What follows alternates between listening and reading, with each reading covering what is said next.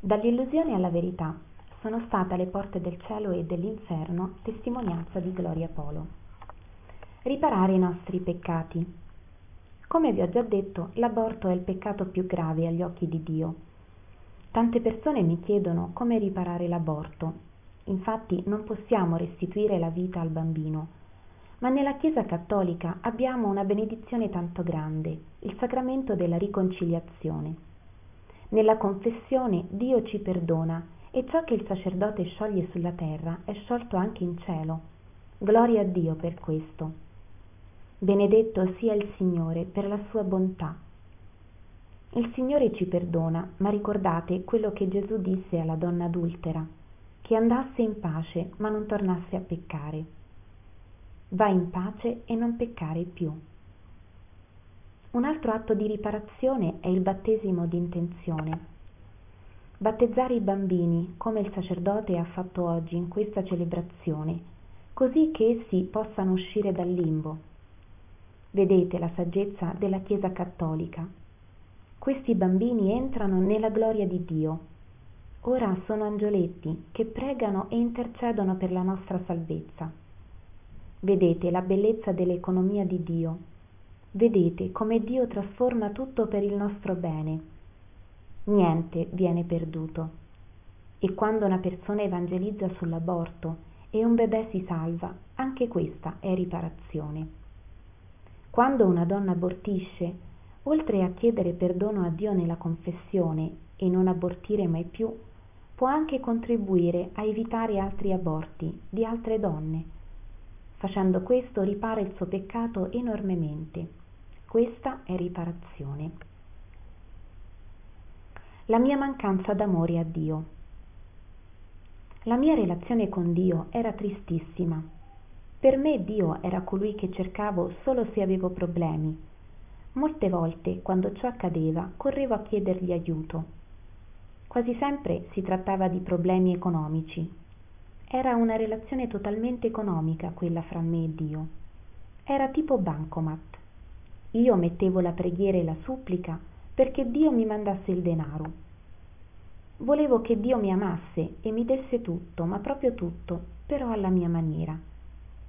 E che nessuno venisse a dirmi che facendo così peccavo, perché non lo gradivo. Il demonio mi addormentò la coscienza. Spesso, quando mi trovavo in difficoltà economica, passavo davanti a un'immagine di Gesù bambino mentre uscivo di chiesa e toccavo la sua manina dicendogli ascoltami dammi soldi che ne ho bisogno come alcuni fanno con buddha gli sfregano la pancia dicendogli di dar loro denaro. Così facevo io con gesù bambino. Figuratevi la mia faccia tosta che grande mancanza di rispetto. E il signore mi mostrò come lo addolorò il mio disamore e la mia mancanza di rispetto quanto dolore e vergogna sentivo adesso. I soldi poi arrivavano sì ma sparivano subito. Era come se quando più depressa arrivavo tanto più depressa rimanevo senza niente. Alla fine mi ritrovavo in una situazione economica sempre peggiore. Stando così le cose una signora mi raccontò di aver attraversato anche lei una situazione simile ma era andata da un pastore protestante che qualcuno le aveva raccomandato e tutto era migliorato.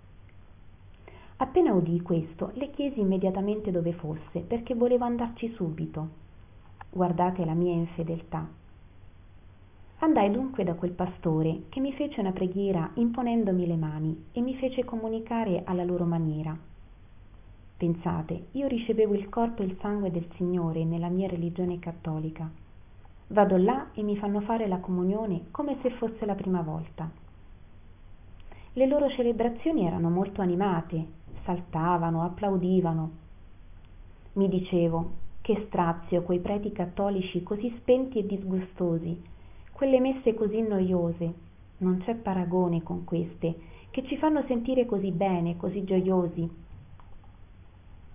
Là non credono nelle immagini e dicono che quella delle immagini è idolatria. Perciò non mi inginocchiavo più davanti al crocifisso perché era idolatria. Quando cominciai a frequentare queste chiese evangeliche avevo una vicina una vecchina assai povera che abitava di fronte a casa mia. Io l'aiutavo dandole i soldi per pagare le bollette della luce dell'acqua e a volte le facevo un po di spesa perché potesse mangiare come potete immaginare questa vecchietta era molto affezionata a me. Ma quando non abbiamo dio dentro di noi anche le opere buone diventano luride come i nostri peccati. Dicevo quando cominciai a frequentarle le chiese evangeliche mi piacevano molto. Infatti oltre ad essere gioiose le loro celebrazioni dicevano di legare gli spiriti di rovina e cose simili ora quella vecchietta era cattolica ma io usai l'amicizia che lei sentiva per me e riuscii a convincerla cominciando così a distruggere la sua fede. Per farla breve a causa dei miei consigli e delle idee che le misi in testa morì senza ricevere i sacramenti. Non li volle ricevere perché non dava più importanza ad essi.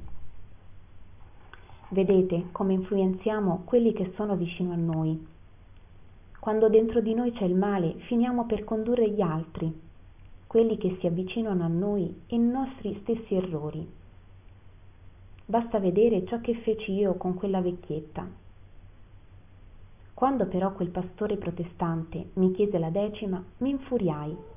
Infatti in quel periodo ero già in bancarotta e loro per completare la mia rovina mi chiedevano pure il dieci per cento dei miei guadagni fu così che mi passò completamente la cotta per il protestantesimo